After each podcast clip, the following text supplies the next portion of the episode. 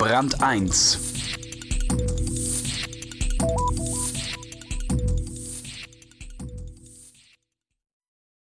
Fliegen ist zur Massenbewegung geworden, weil's so billig ist. Der Konkurrenzdruck macht's möglich. Nur, wie lange kann das noch gut gehen? Welche Airline kann den Wettbewerb überleben? Christiane Sommer hat einen Luftfahrtexperten gefragt, der es wissen muss. Kampf um die Lufthoheit.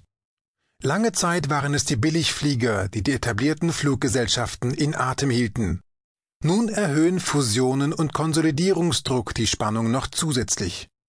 Bedeuten weniger Fluggesellschaften auch weniger Wettbewerb?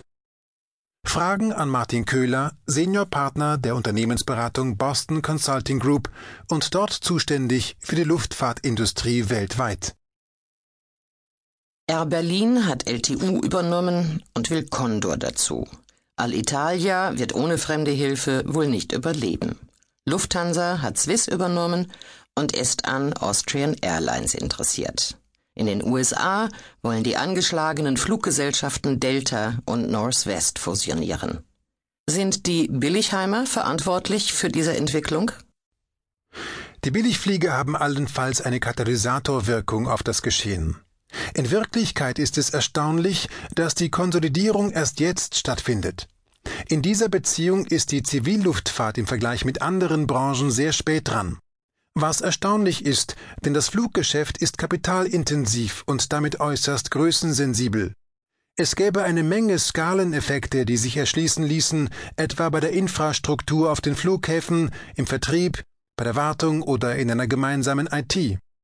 Dass die Konsolidierung in Europa jetzt beginnt, liegt unter anderem daran, dass Regierungen die nationalen Fluglinien nicht mehr endlos subventionieren dürfen und nach der Deregulierung nun auch grenzüberschreitende Transaktionen erlaubt sind. Möglicherweise waren Airline-Manager bislang einfach vorsichtig. Viele Fusionen bringen vor allem eins, Ärger, und alle kosten viel Geld. Fluggesellschaften zu fusionieren dürfte sogar noch schwieriger sein als andere Unternehmen. Es gibt Fachleute, die meinten bis vor kurzem, so etwas ginge gar nicht. Air France und KLM sind also die Ausnahme? Da war interessanterweise nie die Rede von einem Merger. Nach offizieller Definition handelt es sich um eine Combination. Diese kleine Unterscheidung und auch der bewusste Verzicht auf die Realisierung der letztlich theoretisch errechneten Synergien sind insofern bedeutend, weil Fluggesellschaften ganz besonders starke Kulturen haben.